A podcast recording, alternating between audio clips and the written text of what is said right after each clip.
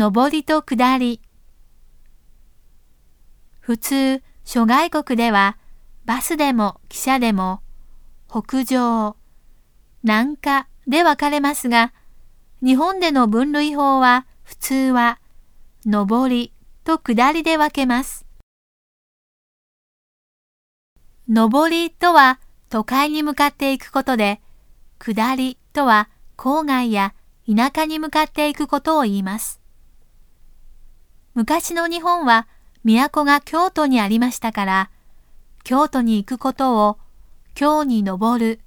あるいは上京すると言いました。今は東京が首都なので、上京するとは東京に行くことを指します。しかし、京都人は今でもことのプライドが高く、